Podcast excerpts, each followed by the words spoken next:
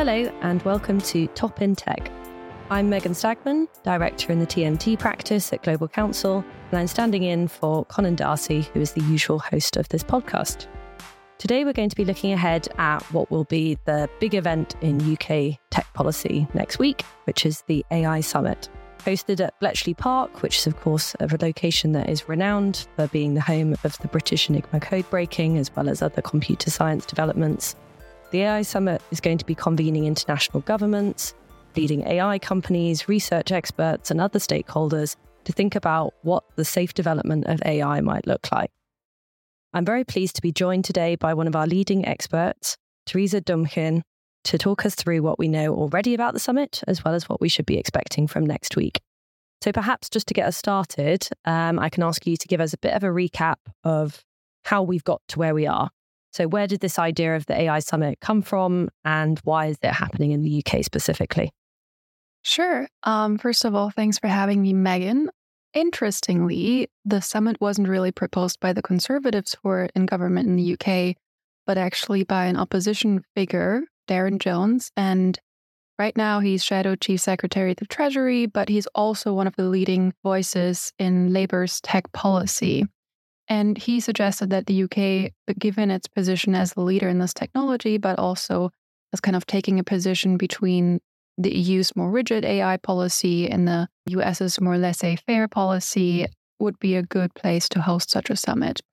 It also came at the right timing. We were in late spring, early summer, and the initial excitement around generative AI technology had just dialed down a little bit policymakers started to think about the concerns that came with it. For example, we all knew by then the famous picture of the Pope in the puffer jacket, and people were talking about what this would mean for cybersecurity, for disinformation, and there were serious safety concerns. So, in a way, Sunak really got into that discourse and at the right timing proposed the summit.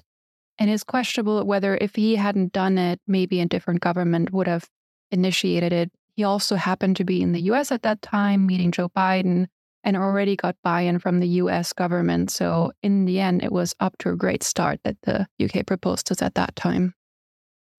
And I think you mentioned that he got buy in quite early from the likes of Biden and the US government. And that leads on to a question that I wanted to ask, which is about the perceived success of the summit, not even talking so much about the actual success at the moment but rather the fact that a lot of media outlets at the moment are suggesting before the summit has even begun that it's a flop because it's not getting heads of state uh, in attendance.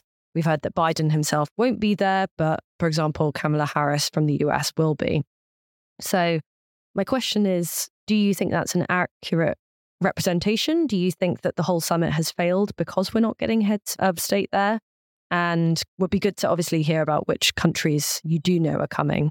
And perhaps finally, we've spoken about kind of senior policymaker attendance, but on the, the company side, which companies can we expect to be there and what level of seniority should we expect from them? I think in nominal terms, yes, the summit has failed to recruit heads of state to attend. But on the other hand, if you're really looking to have an informed discussion about AI policy, and maybe it's better to have more ministerial level attendance because in the end, these are the experts who can really have those conversations. And if you look at the attendance from ministries, I think it's looking quite well. And also to say that the US sending Vice President Kamala Harris is a fairly senior commitment to this summit. From Canada, for example, we have the Science Innovation Minister Francois Philippe Champagne. And from the EU, we have Digital Chief Vera Jourova. Um, we also have ministerial attendance from France, that's uh, Digital Minister Jean Noel Barrot. And we have from Germany, Volker Wissing. We also have attendance confirmed from the ministerial level in Italy, Spain, and the Netherlands, but also countries from the developing side and emerging economies are coming. So, for example, we have confirmed attendance from South Africa, Brazil, the Philippines, and India, who are, for example, not always in the room for the G7 meetings. Um, in terms of senior leadership from industry, we know that senior leaders from OpenAI, Microsoft, Anthropic, and Google DeepMind will be coming. And I think that really also sets this summit apart because that is a big commitment. That really means you have the most important stakeholders who are shaping international AI policy in one room. And of course, China has also been controversially discussed, but as of now, we think that China will be attending the summit as well. Thanks. Um, a couple of things that I'd like to pick up on there. Firstly, when you were listing off that um, list of companies, I think it's noteworthy that all of the big kind of AI labs are there, but perhaps some of the actual deployers of AI technology don't seem to be. Um, so I'd be keen to have you sense check that view. Obviously, we know some of the big companies are the pharma companies, the banks. Do you expect them to be there firstly? And then, secondly, you mentioned China. Perhaps I can come on to that uh, as a separate question, as I think that's a particularly hot potato. It's true that the deployers aren't necessarily present, but there is um, also a civil society and industry initiative around the summit, which is really interesting. It's triggered the creation of a fringe event. And if you're in London right now, it's really exciting to be here because there are so many fantastic events you can go a British startup, Faculty AI, has started to create a, a program where there will be some more high level discussions. There will some be some creatives outlets on AI, but there will also be, for example, roundtables with big commercial banks discussing about how to create safe AI applications for consumers and so on and so forth. So, in that way, there's an initiative to have civil society and other actors represented as well. When it comes to China, it's kind of a hot and cold relationship right now. So the Financial Times was reporting just last week that Beijing officials have said that they could change their mind at any time over attending. We know that they have not necessarily been pleased by US efforts to restrict access to chip technologies um, and also to some comments that British and European politicians have made over China's attendance. However, right now with the attendees that we're working with, we know that they're preparing to meet Chinese officials there. And I think we should work under the assumption. I also think that people might be surprised about that China could potentially play a bit more of a constructive role in the summit, in that it's recently made statements about how it would want to create a global AI governance initiative, mentioning some of the same topics as will be discussed in the summit, for example, the use of AI for good, AI for development, and preventing malicious actors to hijack AI as well. That will probably be somewhere where governments can work together. There will also be some crunch points where they will probably be excluded. For example, when it comes to the discussion of AI in national security or concrete technical safety standards for AI where it comes to the application in critical national infrastructure, for example. Great. And I think you kind of touched on a number of these already, but my next question was going to be if we look at the five publicly stated objectives for the summit, where we think there's going to be action. So, just as a recap for listeners, the first is that the UK government wants to see a shared understanding of what frontier AI really is and what the risks are that are associated with that. The second is for there to be what is termed a forward process, whatever that means, for international collaboration on AI safety. The third being agreement on the measures that individual organizations should take to increase AI safety. The fourth being collaboration on AI safety research. And the fifth being this point about kind of showcasing AI for good, um, as you've mentioned already. And it seems that that fifth one is going to be focused quite specifically on the education sector. You've mentioned a number of these already.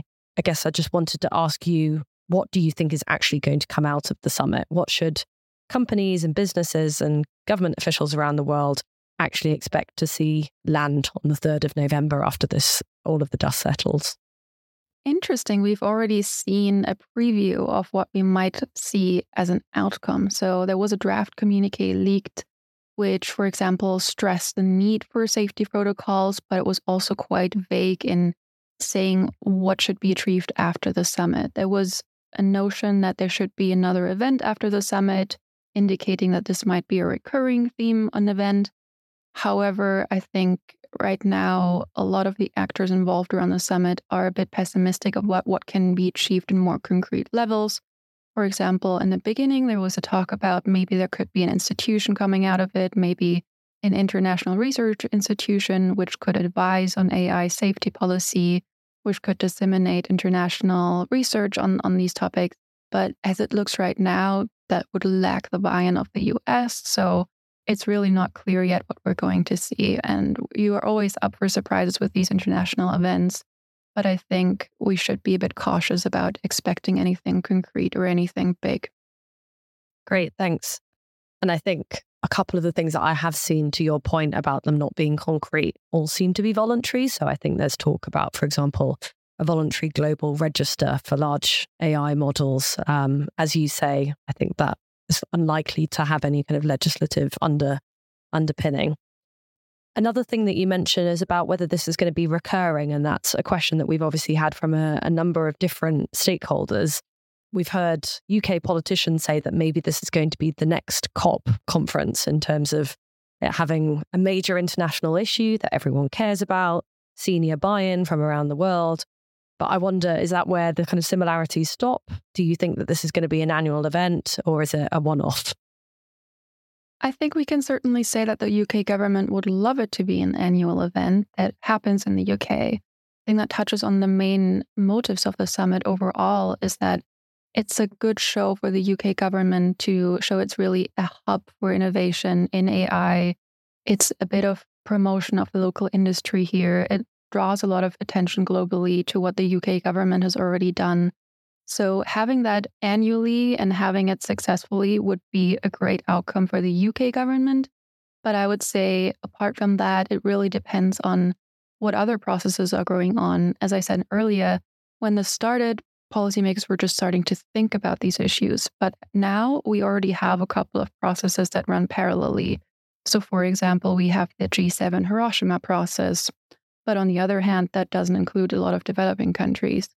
We also have several UN bodies working on AI governance, but often it's more sectoral. So there definitely is a space for such a summit, but it really depends on its success, international buy in, and so on. I think in this uh, summit, we've also seen a lot of industry participation, which could be beneficial for the summit going further if that happens to be one of the defining factors to make it a success. One last point on the comparison to COP.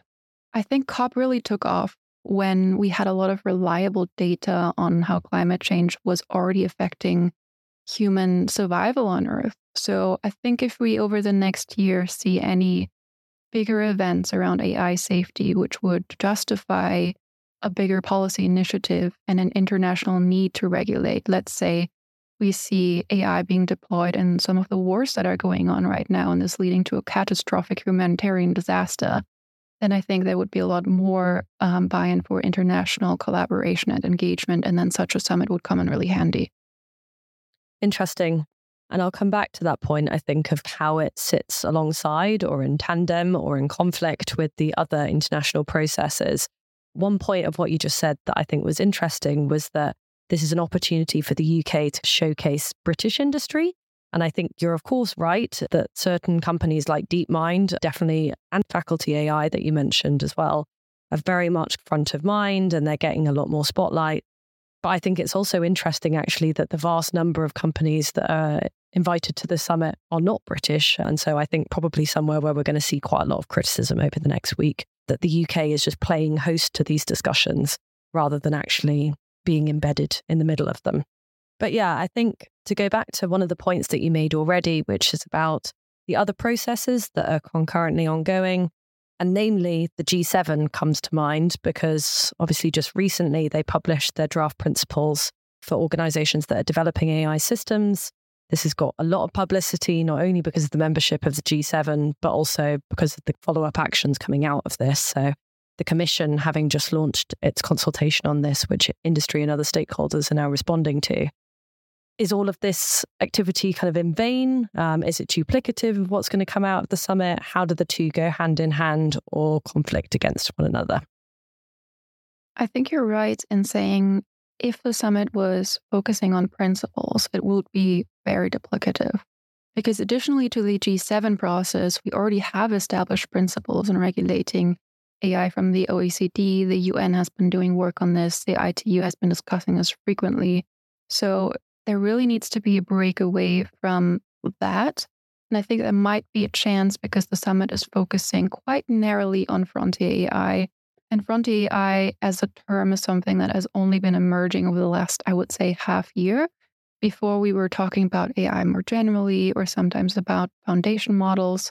But Frontier AI really means more the general AI or the AI which is at the cutting edge of research.